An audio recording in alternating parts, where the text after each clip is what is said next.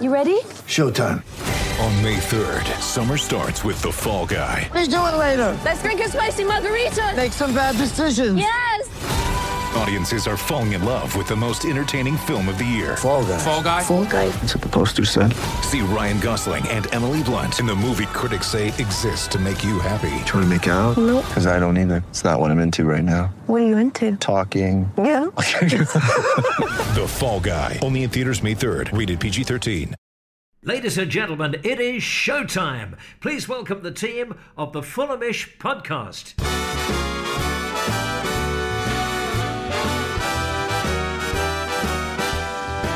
It's the Fulhamish Podcast, your independent voice of Fulham F C, and this is the one you've been waiting for, because last night Fulham beat Chelsea in the S W six derby. sixteen years of pain is all over, and it's thanks to Carlos Vinicius, the backup man who delivered on the big, big night. Four wins in a row in the Premier League, that's never been done. João Felix sent off on his debut and Fulham up to sixth in the Premier League. The best performance at the halfway stage by a promoted club since two thousand six. Heady days at Fulham. I keep thinking it's going to be the pinnacle, and somehow Marco and his boys keep delivering. Wow. I am speechless. I'm going to have to find some words for the next hour. Fortunately, I am joined by two men that are very good at stringing words together, and I'm very grateful for that. Peter Rutzler from The Athletic, hello. Hello, Sammy. How are we? How are we doing? What a day. What a night. What a night indeed. Jack Collins, hello. Hello, Sammy. How you doing? What an evening. What a, what a day. What a time to be alive. I can't. I can't believe it. What time were you up till last night? Uh, I think I went to bed about five. Uh, we, we stayed in the Duke until it closed, and then we went back my brother with my brother and sort of watched videos of... Well, we watched the replay about fifty-seven times, I think. so, uh, yeah, it was good vibes. Yeah, I had a really nice time. I had, you know, half a bottle of pink Prosecco. I was feeling very Fulham. Very Fulham indeed. Yeah, I went out in Putney, Spotted Horse, that closed. Fox and Hounds, that closed. The only option left was Le Fez. And uh, if Fez. you... Uh... oh, no. Was there lots of people in Fez? It was quite a few people, yeah. It was quite a lot of Fulham fans. As you can imagine, the Freed from Desire that the D J played went down uh, pretty well. I've never done Le Fez. I, I I lived in Putney for nearly two years and I never went to Le Fez. So um, it was a bit of a bucket list thing for me. It was like the one time I went to Inferno's in Clapham as well. Like never again, but I'm I'm glad I've, I can say I've done it. Anyway, let's... Let's get on to uh, matters on the pitch rather than the antics off it after last night's win. Jack, let's do some three-word reviews, which, I mean, they're normally well responded to, but like last night, I've, it was off the charts how many people responded to the three-word reviews. Yeah, absolutely. It was it was very, very good. I enjoyed enjoyed a lot of these. There was a lot of things around the kind of Vinny, Vidi, Vinicius topic, yeah, which I thought was was good, but I, I can't name you all because we had about fifteen responses to it um, down that thing. But there was a couple. Um, late said Ciao João Felix. Um, yeah. uh, Benjamin with Black and White Town, which I'm not one hundred percent sure counts because it's four words, but but alas, here we are. Obviously, got, yeah. we've got to shout out Jams every day. Um, Sol Bamba with The History Boys. Jacob Krupa with South Win six. Lindsay with West Side Story. Um, I like John Brooker's see us clobber Chelsea, as in C I U S, um, which was very good. Very good. Um, Rick Hardis had Brazil, exclamation mark Brazil, exclamation mark Brazil, um, with the squad numbers twenty, eighteen and thirty in it. Aaron Williams had Samba Stomps Stamford. Paul Bard had Friday's hangover guarantee. Can agree with that at the very least. Jay Sampson with Chelsea later. Uh, and Connor Brody with Potter's magic gone. Yeah. What a night. And um, I think I'm going to, you've got to give credit to Adam Crafton from The Athletic for coming up with João Felix. I think he was the first person to tweet it. It got picked up by all of the uh, papers on the back pages. Um, Peter, Fulham are the talk of the town. Yes, there's going to be so much attention on, on Potter and Chelsea's woes. I imagine we'll come on to that a bit. But if uh, we said in the last podcast after Leicester that Maybe Brentford are taking some of the headlines because of their scalps. Um, then Fulham are certainly the, uh, the the talk of the football world at the moment. And just what an amazing achievement. Four Premier League wins in a row. It's never been done before, which seems crazy given the amount of time we've been in the league. But most importantly, local bragging rights are ours. Um, yeah, what did you make of the whole evening? Yeah, it was a really... really special night, wasn't it? it? It helps when it's under the lights. You know, I know I know it was a Thursday night, which is a bit unusual. Um, Get used to it. But Here we it. go. Here we go. But no, to, to have that occasion, to have the eyes of everyone watching, there's no other game really on.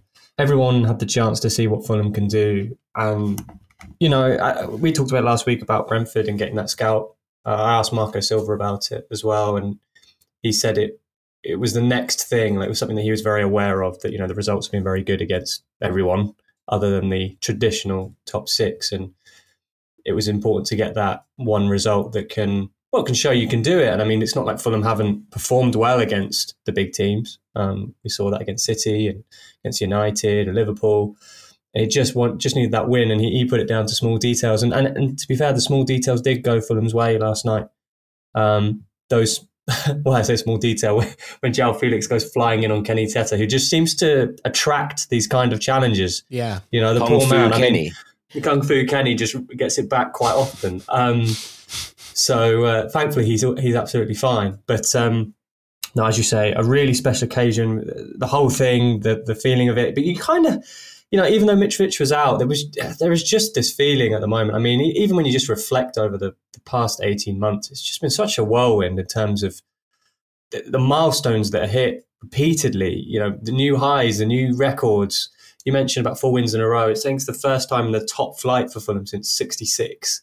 You know, like that, that's incredible. Like, and they're still doing it. Like, it was okay, you're doing it in the Championship with a good team, and sure, it's a, it's a remarkable campaign. But then to, to keep doing this kind of thing in the Premier League as well, I mean, it's the only word for it is, is special. And it, it, and you got that sense from the celebrations last night. And what a what, what a moment too for Vinicius as well. Yeah, big up Vinicius. And uh, I completely forgot, but the rules still apply. We've had over three wins in a row in the Premier League top ten. So, ladies and gentlemen, all aboard.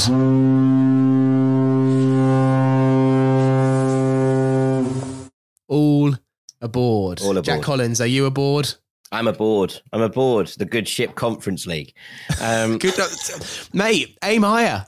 No, don't. no, no, no, no, no. As my good friend Aidan says, he says, you don't want to be at the club, you want to be at the after party, right? Okay. That's the Conference League. That's the Conference League. The, the Champions League is the award ceremony. The Europa League is the club. The Conference League is the after party. Mate, I the want... twenty twenty-four Champions League finals at Wembley. Book your tickets. Book a hotel. Get yeah, it done. Yeah. Let's split a cab, shall we? Yeah. Um, like, but yeah, no, I just it's it's just so great, isn't it? It's it's one of those where often you can look at games, you can analyse them, and you can look back at them, and, and obviously we'll get to that, but. Just the feeling around it last night, you know, to do it under those circumstances, missing Aleksandar Mitrovic, for Vinicius to step up and play the way he did, you know, there there are always going to be moments with him where you're like, ah, Mitrovic would have got to that, wouldn't he? Um, but yeah. Ultimately, you're asking someone to step in to massive shoes and make a difference with relatively sparse game time. And he did that so brilliantly last night. You know, there were a couple of those headers where he peeled off the back post. Bobby nearly scored in, in the first half from one where he, he peeled off the back post and Kepa spilled it.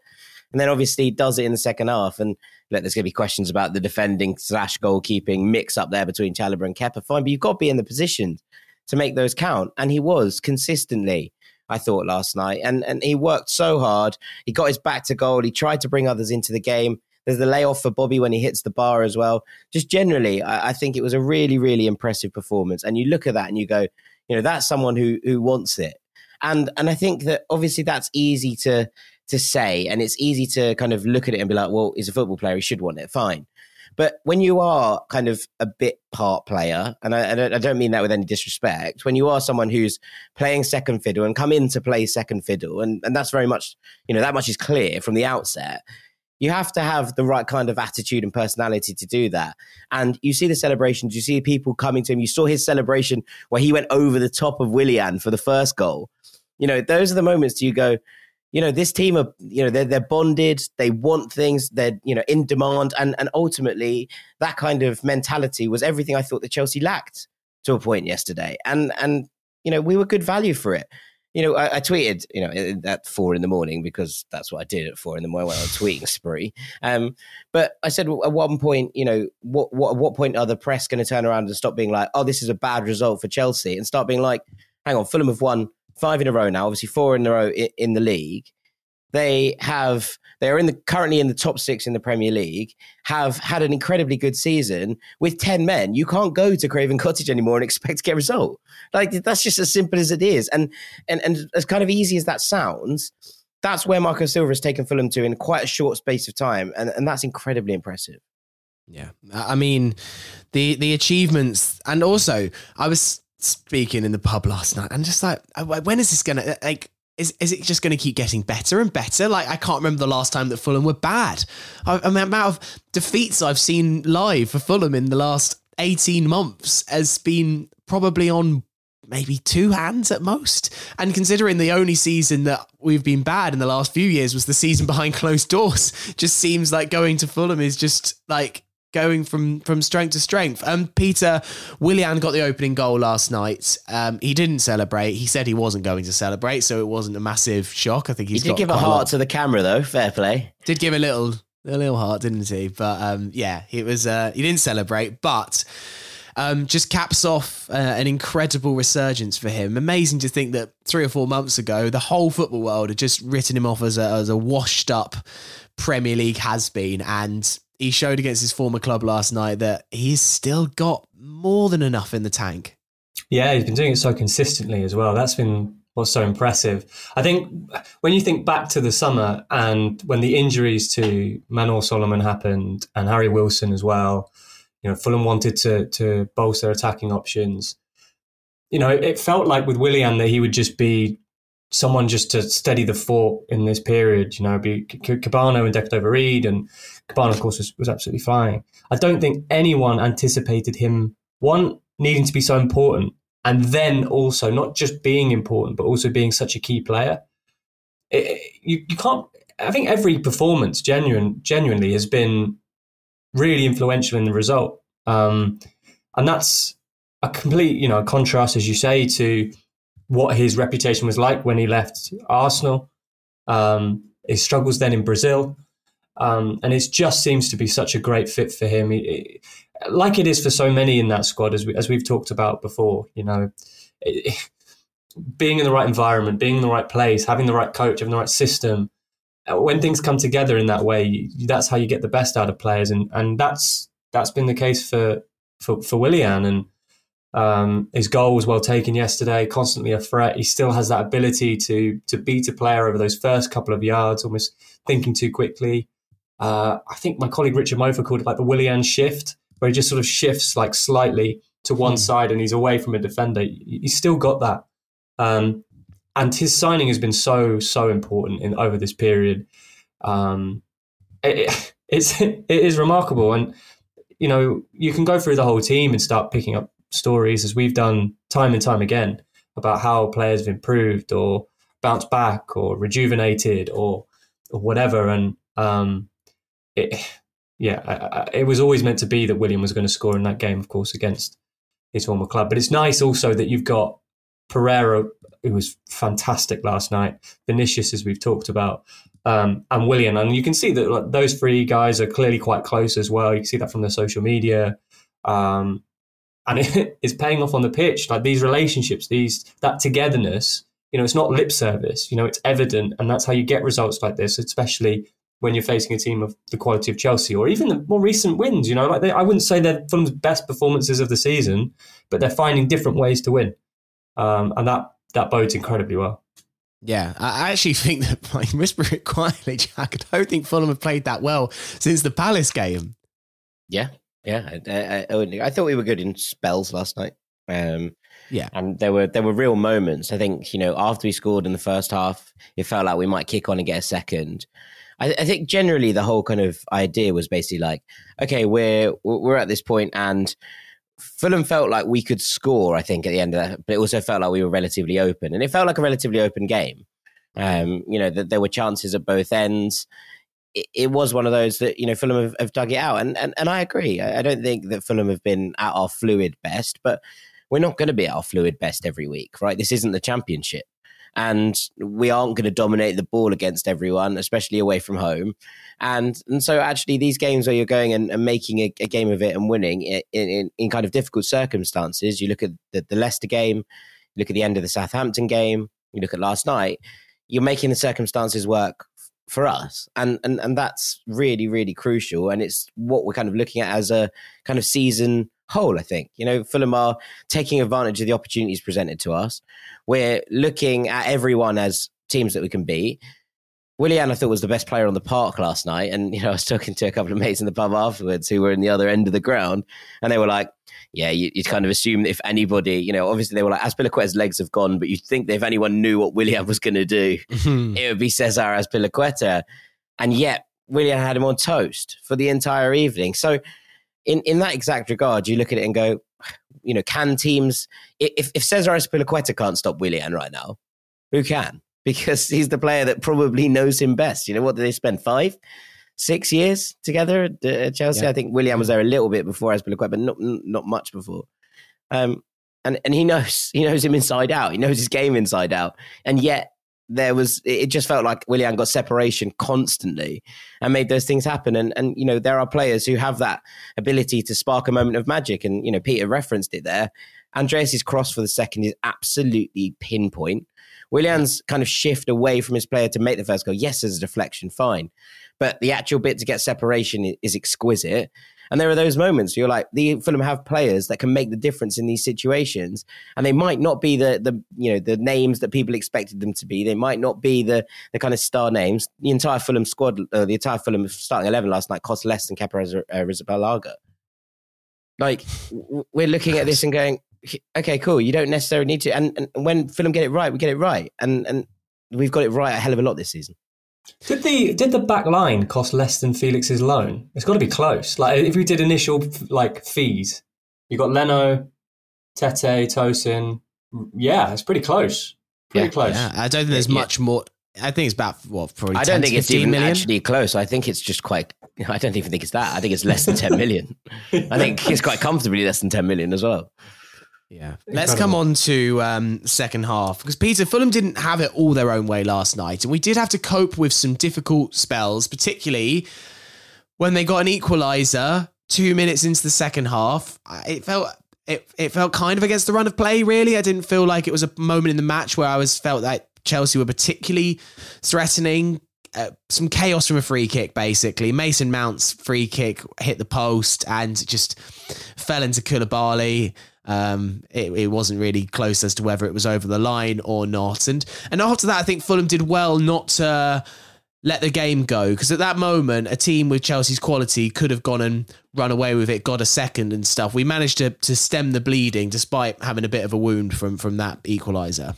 Yeah, I think I think Fulham did that twice, actually, because I think the way the game started initially, the way João Felix was playing, uh, you were looking at it thinking, oh my word, like this this kid is un- incredible. I mean, he was everywhere, finding the pockets, linking everything, every touch. I think it was, there were two yellow cards, weren't there, in the first fifteen minutes, and Palhinha could have got one as well, all for fouls on Felix, because he was just unplayable. Um, but they Fulham managed to adjust, they managed to tweak things, they managed to get a grip of that central area just to stop him a little bit, to stem the tide. And, and as, as you said, they, they then did that in the second half as well. And it's really important they did that, because, you know, Chelsea may have been in a in a, in a poor moment, but they they have the quality to really hurt teams in in, in quick succession, to be quite ruthless. Um, and yeah, it, it came back round, and it just seemed to have regained that balance when, when of course, there was the, the, the Felix challenge, which, um, yeah, had a big, big bearing, I think. Yeah, massive bearing on the game, Jack. I mean, up there with one of my favourite Fulham moments. The realisation that Chelsea's rescue lad, they brought him in uh, on extortionate money per game to save their season. He was amazing last night. I mean, it was almost like kind of privileged to watch someone that... I, I was like, wow, you are unreal. And yeah. for him then to get a red... book. Again, in those circumstances, and then when everyone in the stands suddenly realised, Oh my God, that means he's then suspended for the game against us in a couple of weeks back at the Bridge. Just right up there with some of the top moments I've ever had at the Cottage. The moment when you realise he's going to go here. He's actually going to go. And um, yeah, I mean, obviously, you know, glad that Kenny Tete's all right. You don't want to see challenges like that, but everything else about it was just extraordinary. Yeah, yeah, absolutely. I mean, I don't, I don't think it's malice in that attack because he just completely lost control. Um, but yes, it, you could tell immediately. You're like, that's a red. You can tell when you know, you know, it's a red when you can tell from the stands. It was a bit like the Chalobah one earlier in the season. I was like, well, that's a red card. Even if the ref didn't give it straight away, I was like, that's one hundred percent going to be a red card there. Um, and, and last night looked the same. You know, he just he lost control of the ball and he just lost control of himself in the tackle following it. And, and that's unfortunately, you know, how it goes sometimes. But yeah, the moment you were like, hang on, is he out for the return fixture? I don't know. Now, obviously, this season's weird in terms of the way fixtures have been shifted around, but I can't remember that happening. Oh, yeah, someone someone getting a red card in that game and then being out. For, I guess obviously that might happen when there's like two-legged ties. People might be out for the return game. But yeah, to have that to happen in the league is we were going to have rare. Potter back-to-back at one point before the um, before the, the yes. Queen died. Obviously, it was going to be Brighton and then Chelsea in the week where he'd moved gloves. We were going to have back-to-back Potters at the at the Cottage, which yeah. is pretty nuts. Um, but yeah, it just... Uh, One of those where, where you go, that's that's something that we'll probably never see again. So enjoyable. Uh, Enjoy it. Some red some red card stats here, Peter. You might have seen a couple of these already. Mm. Um, João Felix is the twenty-second ever player to get a red card on debut, of which only thirteen of those have been direct reds. And of the seventeen red cards given out in the Premier League this season, five of them have been given to teams playing Fulham. Now that stat has come in on an email from Miles and he said, what's that all about? Is it all part of Marco's master plan? Bring on the post-Chelsea podcast. Um, Peter, is it a coincidence that teams keep getting red cards against us? No, I was, I was going to bring up that statistic. It's it's a helpful statistic, isn't it? I mean, it certainly makes life a little easier. I mean, mm. the encouraging thing is Fulham have taken advantage of each of these situations. They know exactly what they're doing and they're, and they're securing results like they did at Palace, which was a, a professional job. And of course that helps when two of those red cards are in one game.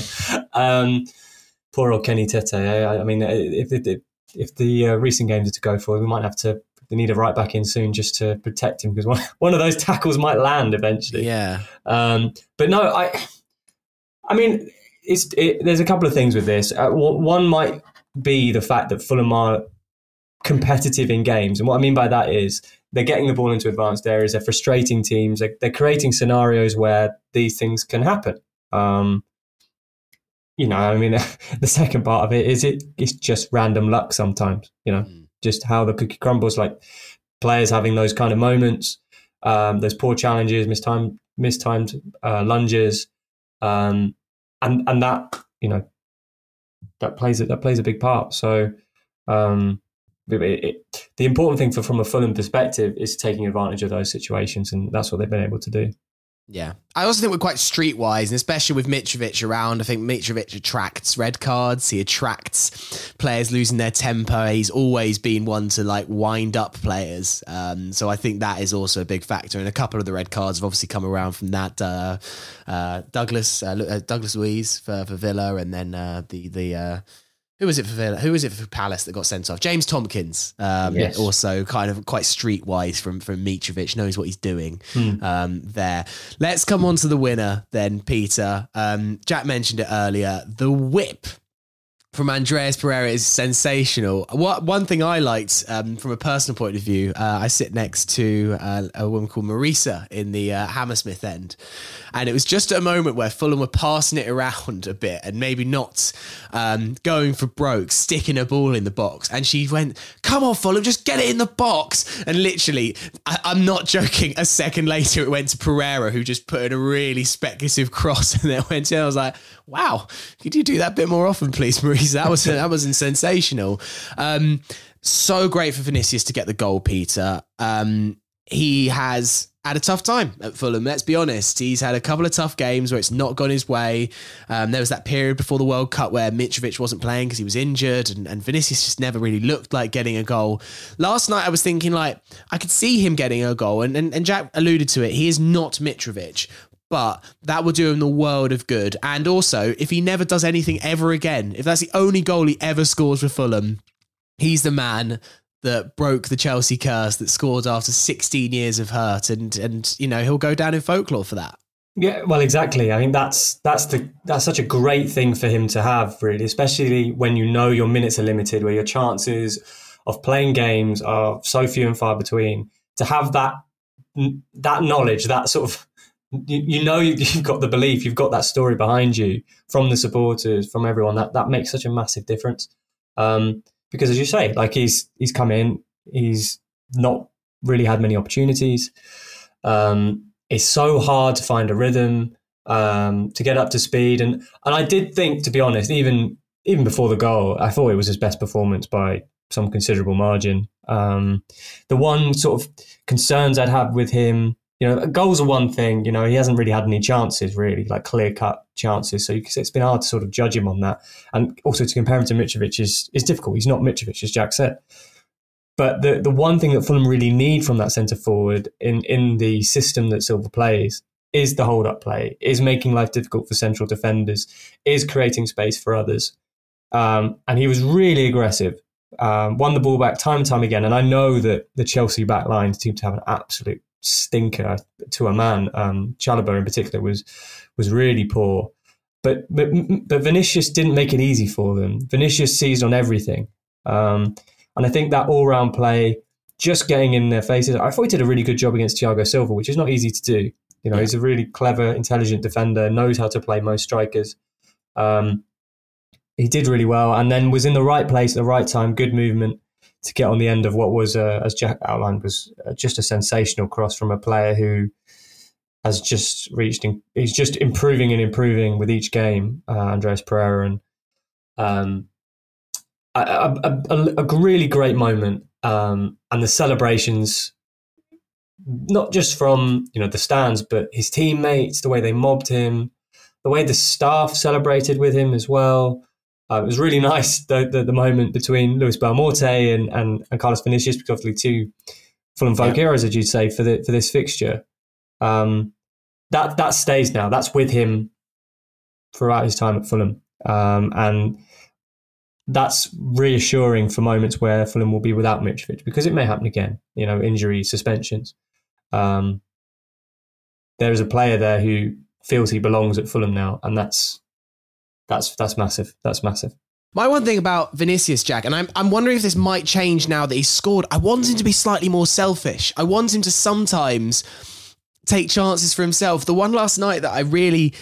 thought like, come on, mate, you you have an opportunity to score here, go for it, was actually the one where Bobby Reid ended up hitting the bar, mm. because Vinicius has the ball on the edge of the box. Kepa's off his line, a long way off his line as well, and he's just inside the penalty area. I thought the dink was there, and it's not, it's, it is kind of to be applauded that he found the pass and Bobby hit the bar. Maybe it was the right option, but there was a couple of moments in the second half. I just want him to be slightly greedier. Yeah, yeah, yeah. No, I, this was a, a popular sentiment around me in the ground last night. It was like, why didn't he just shoot? I actually thought it was the right decision to lay Bobby in. Um, it, it, the game had opened up in that regard, but I do agree with you that Kepa's miles off it, and and the dink might be on. I just think that actually seeing that pass was was very, very intuitive from, from mm. Vinicius. The one that got me was there was the one in the in the second half where he gets the ball on the edge of the box and it's coming across him, and I'm just like, hit it, and he tries to dink it back in for Willian, yeah. and it gets cleared. That that was the one I was like, just let that, you score. It was after he'd scored. I was like, mm. let that roll across you and hit it. You know, you've just scored. The confidence should be pulsing through you. Get the shot away. But, you know, there, there, there are always going to be different types of, of, of striker. You know, there are always going to be players who look for it. And there are, you know, he played a lot of the game yesterday, as I mentioned earlier, with his back to goal. And actually, uh, you know, that bringing other people into play was something we've applauded Aleksandar Mitrovic for over the course of the last seasons, you know, changing his game a little bit to to help bring others into play. Actually, Vinicius did that beautifully last night. And so if if him being slightly less selfish is laying up opportunities like that for Bobby Reid, which wasn't on a plate, but I think it was still a better opportunity to score than perhaps Vinicius's was straight away, then then I'm okay with it. But I, I completely get what your point is. One quick thing while we mentioned Bobby Reid, Silva mentioned afterwards that he was actually unwell the night before the game. Um, mm. And I thought he was fantastic. So yeah. to put in that kind of shift, um, having been unwell, I think, you know, really does sort of back up the the sentiments we have about him, and a team of Bobby Reid's, even under the weather, would do quite well, I think. His sister was there would. yesterday. Obviously, she's the, the M P for, for Wandsworth. Um, and yeah. so she was she was tweeting from the game last night, but I'd imagine um, Masha Dekadova would have been a very, very proud sister last night, because I thought he was absolutely exceptional. I also, one other Bobby Reid um, observation, um, at the full-time whistle, uh, I think they're trying to show Graham Potter on the bench, but you could see Bobby Decordova-Reid, who'd been subbed off by that point, celebrating like he was a fan in the stands. Yeah. Like really like fist pumping, like hugging everybody and stuff like that. I, and, and you mentioned it Gets earlier, it, Jack, that, that also the chemistry throughout this whole squad, it subs, t- coach, it feels like everyone's on this page, um, with Marco Silva at the moment. And I, I mean, the, the the achievement that we've done, Jack, to be halfway through the season, thirty-one points. Yes, I'm sure that the team and Marco are still aiming for forty, but to be at this point halfway through, over thirty points. When was the last? I mean, we haven't been at over thirty points since twenty thirteen in the Premier League. Like this, these are such heady days, and whether it ends up in Europe or not, who knows, is a long way to go. But still, just the achievement right now of what's been done is is nothing short of remarkable. Yeah, yeah, absolutely. I think that's exactly where it is. You, you got to just kind of, I think about this time, you know, last year we were talking about drinking it in, right? It wouldn't always be this good. Uh, when we, I think it was after the seven nils and the six twos. I think yeah. that that you know that run of games where we scored nineteen goals in three games, and it was like, guys, you know, it's not going to be this easy all the time. You know, next season it's going to be hard. And here we are, having beaten the Bees and the Blues at the Cottage, sitting in the European spots in the Premier League. And as you say, you know, it's it, it, it there's a long way to go, but it's a team that let us dream in many ways. And, and, and you look at it and you just think, you know, this is a team who aren't shackled by limits or expectations, you know, and, and you can see, you know, Tom, Tom Kenny was, was talking about the fact that they, no one's thinking about Europe, and, and Tim Ream basically said the same in his post-game interview last night. I think he, they were like, you're in the European places. And he's like, it is what it is. You know, it, we've just got to look at it and keep winning. And obviously it's like, well, no easy games in this division. You know, we only play the next game, et cetera, et cetera. And, and that's fine. But it's a team that are allowing the fan base to dream. And in that, they've already kind of won, because that's where that's where kind of expectations feel at the moment. And you're, you're just looking at this side and thinking, you know, what, what can they achieve? If they continue playing like this, why not? You know, and, and, and that's kind of where I've I've kind of got to with, with it. And it's a really interesting one, because, you know, I said this before the game yesterday, but I think it's a fair point to make now. I said it if we win. The last time we beat Chelsea felt like a moment, right? Because we weren't playing brilliantly. We'd come into the game on, you know, relatively poor run of form. That was Mourinho's Chelsea. They were relatively imperious. Yeah. And it kind of felt like a flash in the pan moment. You're like, you get those sometimes, you know, just those kind of games where everything works for you and you get the result. And there was that outpouring. It was like a cup, it was like a cup upset. Exactly. This felt like a statement. If that felt like a moment, this felt like a statement. And it was one of those that right now, Fulham are a better team than Chelsea. Now, whether that, you know, falls through into the end of the season or not, at this exact moment, this isn't a, okay, Southampton knocking Man City out of uh, the E F L Cup this week. That doesn't make Southampton a better team than Manchester City. You know, this isn't yeah. isn't based on the result. Right now, Fulham are streets clear of where Chelsea are in terms of team, in terms of how application, in terms of making things happen, in terms of execution. And that in itself is absolutely incredible. And when you look at it in that kind of regard, that is the kind of thing that you go, well, why can't we then go on and get to Europe? Because if you are currently better than a team that have played in the Champions League for the you know past few seasons, that have won the Champions League not too far long ago, yes, this is a very different Chelsea, then there is definitely that you know that ambition to to kick on and, and go, why not? And look, a lot of people were saying, okay, we go away to Newcastle you know on Sunday, incredible side, playing really well at the moment, we're probably not going to get anything out of that game. And, and for what it's worth, I agree. I just don't think it matters, because I think Fulham will go into that game and be like, yeah, we can probably do we can probably do Newcastle at Saint James's Park. Why not? And yeah. that attitude and that kind of idea, and I think is backed up in the fact that in, on a day where there's train strikes, on a day that as the game's been moved to a Sunday, Fulham sold out the away end at Saint James's Park, three and a half hours further up the country, right? That in itself is the sign of of this team and what they and what the fans feel and what the team feel that they can achieve right now. And I think that's an incredibly special place to be. I mean, Peter, speaking of fans, the atmosphere last night was incredible. Uh, you always know it's a big game when the Hammy End stands. Um, I know that's not that to everyone's um, pleasure, by the way, but you know, it does make for an incredible atmosphere in the Hammy End when when the whole stand stands. Um, the scenes afterwards, the, the Freed from Desire, the songs, the celebrations. Um, I always think of you, of you, Peter, because you started your kind of Fulham journey in an empty stadium for a year, watching Scott Parker football, scoring nine goals. And, you know, you, you had a weird introduction to, to life at Fulham. And then you see scenes like last night, like what a transformation that you've personally kind of witnessed during your time covering the club. Well, I don't want to take any credit, but um, no, I mean, it's the real difference in how you see it, you know, how, how, the, how the, the game has looked. It's almost like it was a different game. You know, the, those times during lockdown were incredibly weird, a different sport, really. Um, and then to see the, the fans come back and to see how the crowd have sort of responded to Marco Silva's team and the, the amazing season last year. And um, to be honest, I'm, I'm still struggling to, to sort of take it all in, because I mentioned it was a whirlwind before, but it's just so, so much has happened in such a short amount of time. Um, they've just completely and drastically changed the direction of the team, the club. Um, and it's so enjoyable. I just, I'm used to like going through and just finding, you know, things are going wrong, should be improving here, post-mortems, you know, pressure of every game, chasing numbers down.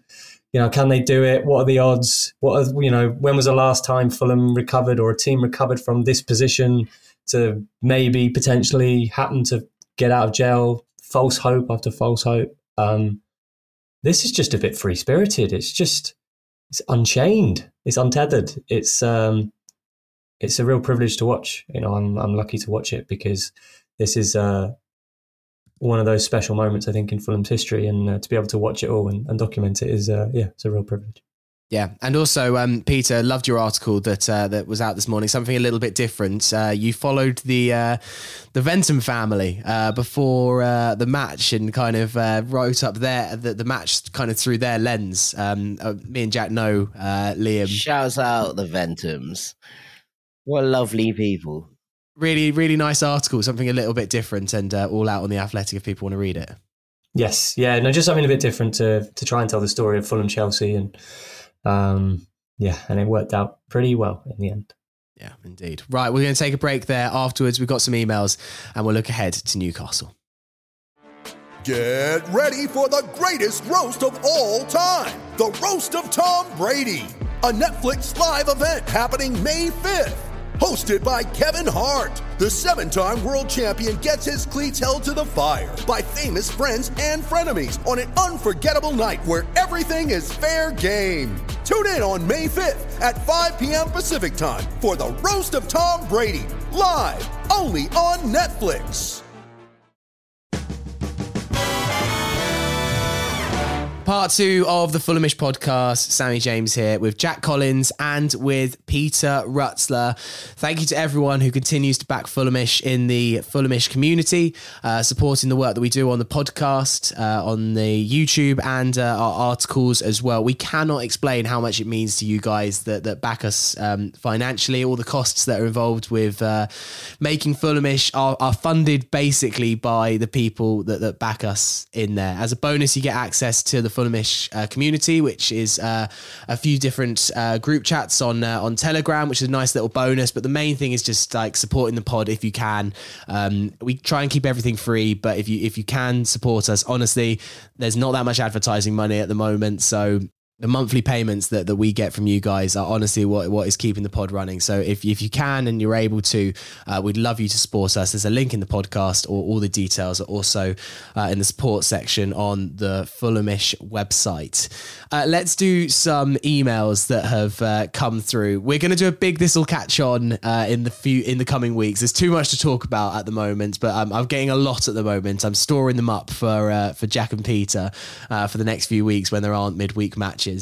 Um, question here from Matt Wall says, love the pod, keep up the good work. Question for the Friday Club. Uh, yes, the, the the pod has changed today. We're at the halfway mark after last night's game, and surely we can start looking forward to another season in the top flight.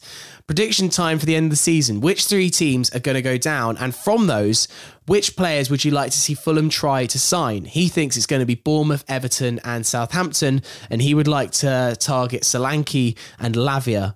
Uh, so Solanke from Bournemouth and Lavia from, from Southampton. Uh, notable mention for Sander Berge if, so, if Sheffield United don't get promoted. I think they will Sheffield get promoted. Sheffield United are going to be promoted. Yeah, one hundred percent.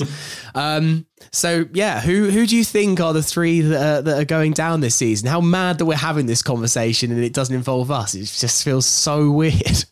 Yeah, it does. It is really odd. Um uh, I, I Yeah, Bournemouth, Southampton. I think I had them at the start of the season as well. I think I also said Brentford and maybe Fulham, and that looks terrible in hindsight. Mm. Um, uh, I then think it's between Everton, um, Leeds, and uh, Forest for me. Um, I think that's. It, it, I think the table will start to stretch a little bit, and it already has somewhat. Um, I just think the other teams in those in those in those positions um, have a, too much quality, and I think the managerial changes down there. You know, we've seen the impact that Unai Emery's already had, I think. And Julian Lopetegui, I think, will have a similar impact at, at Wolves. Um, those, I think that final spot, I think Bournemouth and Southampton are the two strugglers. Bournemouth in a really, really poor patch at the moment. Uh, I don't know what they'd be able to do this month in terms of transfers to change things drastically. Um, so I can see them falling um, down the table with with the Southampton. And then, yeah, that those last positions, it just it just feels like whoever can pull themselves out of it. You know, it's um, there's talk of Forest signing even more players, and it, which seems incredible, really. Um, but yeah, I think for me, those those would be the trio. I think you, you've highlighted the, some of the key players. Solanke would be would be a great addition um, because I think he offers something different to, to what Mitrovic does, while also being able Poor to man's do Carlos Vinicius, is it? Well, no, no, I'm not. I'm just, I'm just you know, just, just just indulging on what was put forward. Um, I know, I'm only messing. Um, Yeah, and, and Lavia, of course. I think Southampton have got some talented players. Adozie we saw firsthand as well, didn't we? Uh, at Craven Cottage. Yeah, I like Adozie. He's a really talented player. Um, so, yeah, those are the ones that come to mind after having three and a half hours sleep. But, uh, yes. Uh, Jack, any uh, any improvement on what Peter mentioned? If Bournemouth get relegated, I would like us to go in for Marcus Senesi, who I think is a really good footballer. I watched him quite a lot of Feyenoord last season. Um, yeah. And Lloyd and- Kelly. I do also like Lloyd Kelly. I do like but Lloyd he's Kelly. He's the captain, and I'd imagine he might stay.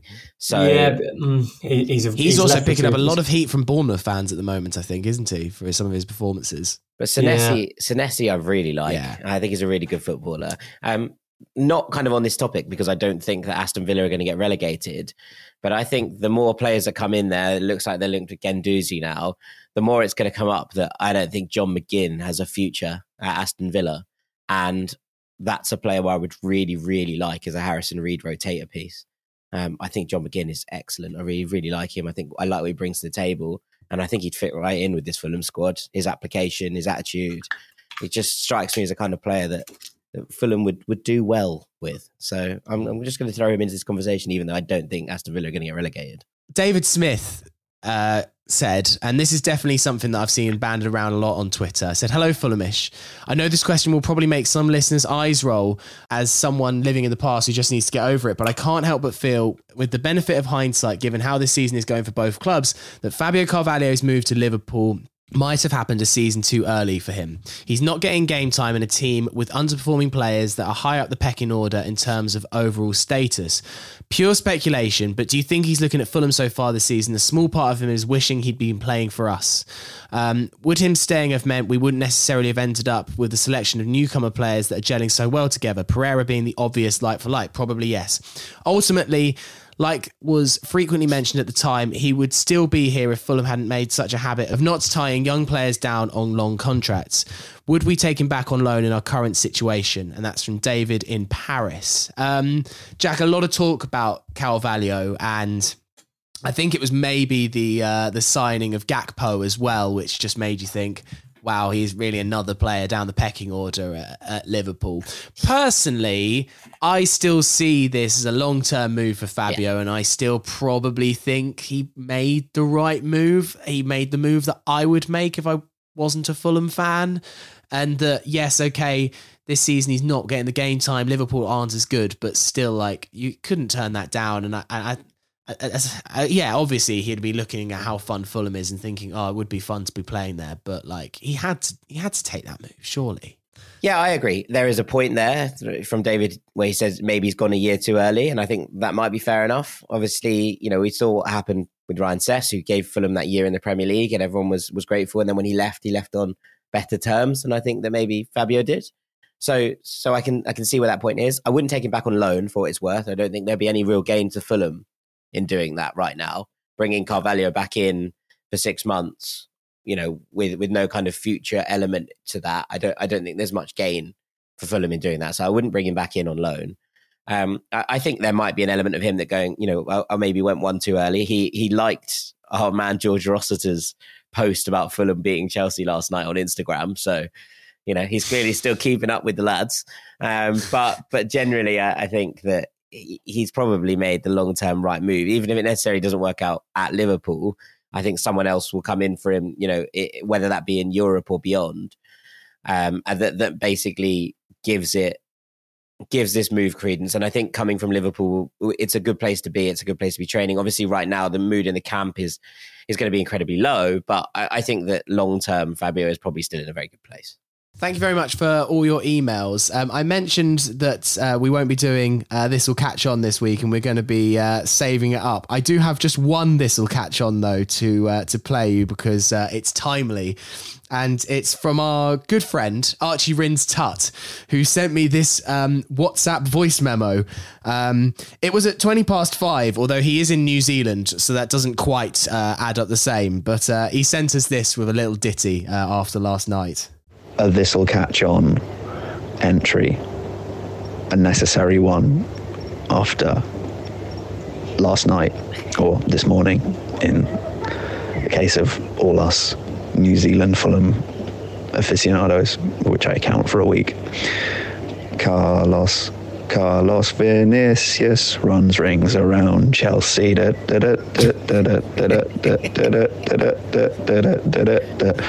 Yeah, my voice is kind of gone, but kind of worth it. Peace and love.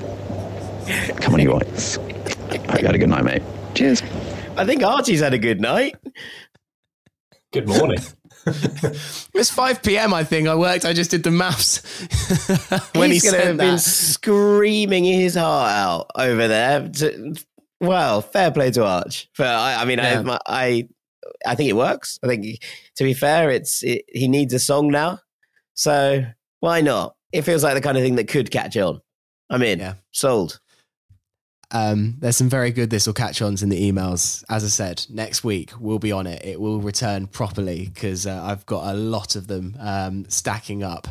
Let's look ahead then to Newcastle on Sunday. Um, Peter, you were in the press conference. God, I, I admire you for being able to make that. What were Fulham thinking? A nine a.m. press conference after beating, uh, well, I, I guess they didn't know they were going to beat Chelsea, but still, after the Chelsea game the night before, um, it was fair play for anyone that was able to make it, including Marco Silva himself. Um, he didn't seem to be very happy with the scheduling. That was uh, that was a big thing on, on his mind from, from what I read. No, not happy with the scheduling. He mentioned it uh, before the Chelsea game as well. Um, he says it's, he described it as dangerous. I think, obviously, there are Thursday to Sunday games, um, so it happens, especially if you're in Europe. Um, but I think his his main point was that it wasn't necessary, as in, mm. you know, the scheduling didn't need to be. It didn't need to happen on Thursday. I don't. I haven't got to the bottom of why it was on the Thursday, other than maybe for broadcast reasons. So, the, yeah, a bit of frustration probably at that. The fact that also Fulham go to Newcastle, which means the, the, the travel element as well. Um, but you know, um, it should. But it will make it a, a difficult challenge that bit trickier. And he was he was also pointing out that what he admires most about Eddie Howe's team is their intensity, um, on and off the ball, their pressing, their aggression, and. Um, and how they've made basically St James's Park a very difficult place place to go. So um, I think the, for the game, it's going to be uh, a really tough test. I, I was actually a little surprised when I was looking at the table and then realised that Newcastle have only lost once this season. Yeah, um, which is incredible, really, isn't it? Um, we, we saw what Newcastle can do against ten Fulham players um, early in the season. They were mm. they were pretty ruthless.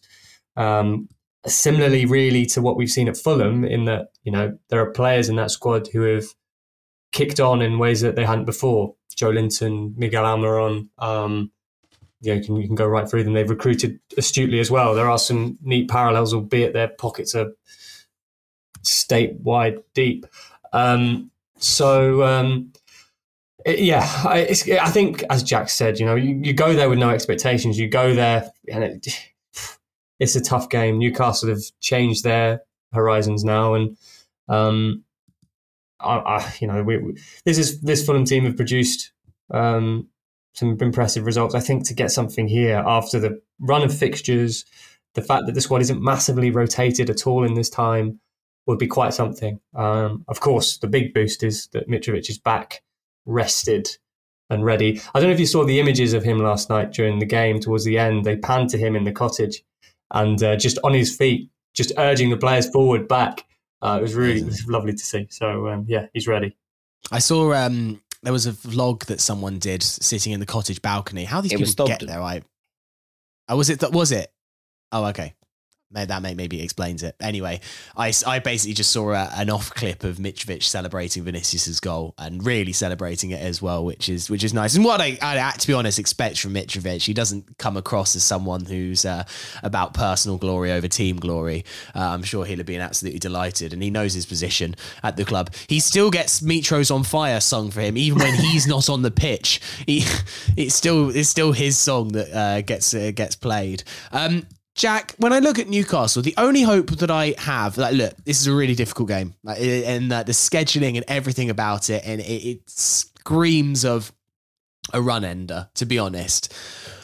The, Newcastle aren't always free scoring, and sometimes at home they have struggled. Occasionally, they do turn it on and they, they'll get a big haul, but you look, um, obviously, the nil-nil draw against Arsenal. Leeds went up there, got a, a nil-nil draw. Um, they only narrowly beat Um, Bournemouth um, just before Christmas. Fulham's defence recently has actually been very, very watertight. If we can go up there and keep it narrow, there might be a chance of kind of frustrating Newcastle. That would surely be a big aim here, is to go up there and just try and keep it tight and and stop them getting an ascendancy early doors and and and hopefully, you know, die down the crowd a bit, because it's it's absolutely fervous up there at the moment at Saint James's Park. Yeah, it's rocking, um, and, and rightly so. When they're in the positions they are in, they're now probably favourites to win a cup out of nowhere, which is kind of, I'd imagine, yeah. boosted it even further. And as you say, they've only lost once this season. I, I think you're right. And I think that Fulham will approach it with no fear. And, you know, in, in so many ways, after beating Chelsea, it's kind of one of those where you go, why not? You know, we can, if, if if we can beat Chelsea this week, if we can, you know, win four times in a row for the first time since nineteen sixty-six in the in the top flight, as Peter said, you know, they're not going to go to the Newcastle game and be like, this is a write-off. I, I think it's a really tricky fixture. I think it's, it's a really tricky task, especially considering they've had two days extra rest than mm-hmm. Fulham have had. But yeah, you, you look at it and go, if if, if that if, if you can if you can do what we've done on Thursday night, then, you know, you've got to just try and, as you say, quieten the crowd down, keep it tight to begin with. See if you can nick a goal, and uh, and basically try to to make sure that that kind of fervour and the the kind of bounciness of, of St James's Park, which has been so ob- obvious and so evident of late, is a little bit diluted. If you can do that, then then why not? And I, I think Fulham have gone to, you know, went to the Emirates earlier this season and, and lost narrowly. I think we did that there, quietened the Emirates down, and, and, and it was actually very, very loud that day. This isn't a, that's not a dig at Arsenal support, um, but yeah. it was it was loud, and, and Fulham managed to stifle that, kill the atmosphere a little bit, keep it tight, and, and only lost very narrowly. And you, you look at that game and go, okay, if that's a game plan, can you do that and maybe avoid the mistake that leads to Arsenal's second goal? Could you do that up at Newcastle? I don't see why not. If you can do it to the team that have, you know, blitzed into the lead in the Premier League, I think you can do it against anybody. And Fulham, you know, went to the Etihad, gave a good account of ourselves, went to the, the Emirates, gave a good account of ourselves, probably slightly less so at, at Tottenham Stadium. But generally, I think performances have been really impressive. So they will go into this fearless, off the back of a massive win, morale high in the camp. Yes, I think fatigue might play a factor, but but generally, I think that there's there's always a chance with this Fulham team. And that's part of the niceness of, of, of what we're watching, I think. Um. Peter, there's been some news over the last um, couple of hours that uh, Joe Linton um, has been charged with uh, drink driving. Um, he was stopped by police um, in the early hours of Thursday. Uh, Eddie Howe said he's unsure whether he's going to to pick him. Obviously, he's been a brilliant player for, for them of recent, so uh, remains to be seen whether he will play. Um, one player who definitely won't play for Fulham is Anthony Robinson, who picked up a suspension. So you imagine that will be Kazawa uh, coming in. Uh, he played in the reverse fixture against Newcastle, had had a torrid time, but I think Laven Kazawa's in a different place right now. And um, Silva seems very keen to um, big up Kazawa um, and, and his abilities. He seems to be very impressed by him. Is that the impression that you've got in the press conferences? Yeah, that's partly because I'm asking what he thinks of him. Um, yeah.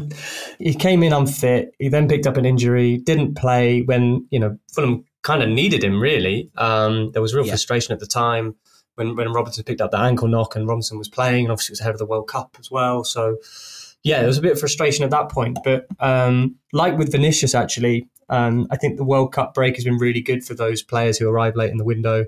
Basically a new preseason, a new way of preparing. Kazawa had a good camp by all accounts, um, was really involved. He scored in one of the, the friendlies, if I remember rightly. Um, and then, of course, you know, we saw him against Hull. And I think what we saw against Hull was what he what he can do. You know, he's he can be effective in the final third. I found I found it quite almost a bit novel seeing his some of his positionings when they were attacking. I mean, the fact that he is the poacher in the box to score against Hull was yeah. uh, was pretty unique.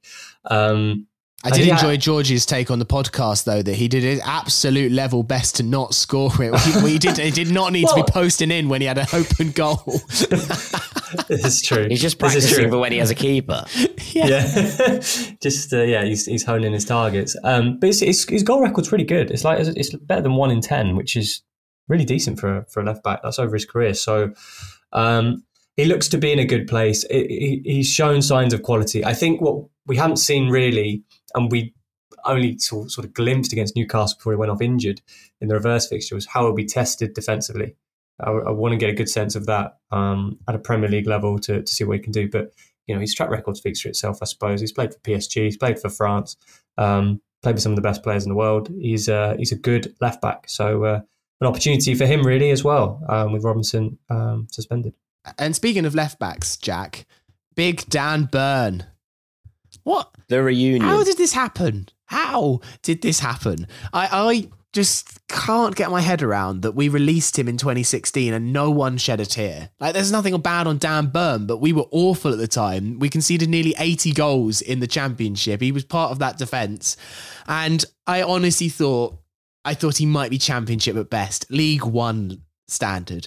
And the level that he's gone on to. Um, playing at left back as well. Asaidi destroyed him that day when he played fullback for us, and now he's one of the league's best left backs. I think it just goes to show that with a bit of nurturing and the right guidance and how people can thrive even when you think that their careers are, are gone. And, and Fulham have had plenty of those players over the years who other clubs have written them off. They've come to Fulham and they've played some of the best football of their career, and it seems to have happened the other way round almost with, with Dan Byrne. Yeah, I mean, it takes us full circle, doesn't it, in some ways, to, to Willian and the point we were making right at the top of the pod, that a lot of people were like, well, that guy's finished. And I think you're right. You know, he, he did get absolutely rinsed in that Fulham team, but then again, he didn't have much help. Um, and, and and I think when you're when you're looking at it, and he hit the post, didn't he, in his last game for Fulham?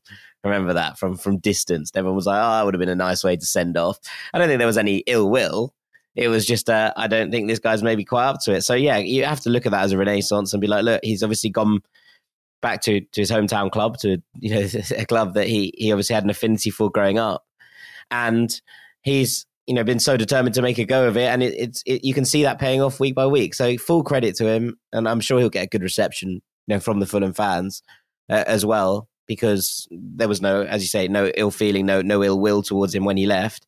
Um, he always he always worked really hard for Fulham. He just didn't feel like he was up to it. And and so for him to have gone on and, and done this, I think is really impressive, and full credit to him. Yeah. Um, right. Well, we'll uh, see how it goes on Sunday against Newcastle. Uh, safe travels to all of those uh, making the trip up. I know lots of people are, are making a big weekend of it. Um I imagine there'll be some uh, sore heads still on the by the time people are travelling up on the Saturday uh, for Newcastle from uh, from Chelsea. There's not much recovery time for the fans, let alone uh, the the players as as well. Uh, scandalous scheduling, isn't it? Um, but yeah, safe trip up there.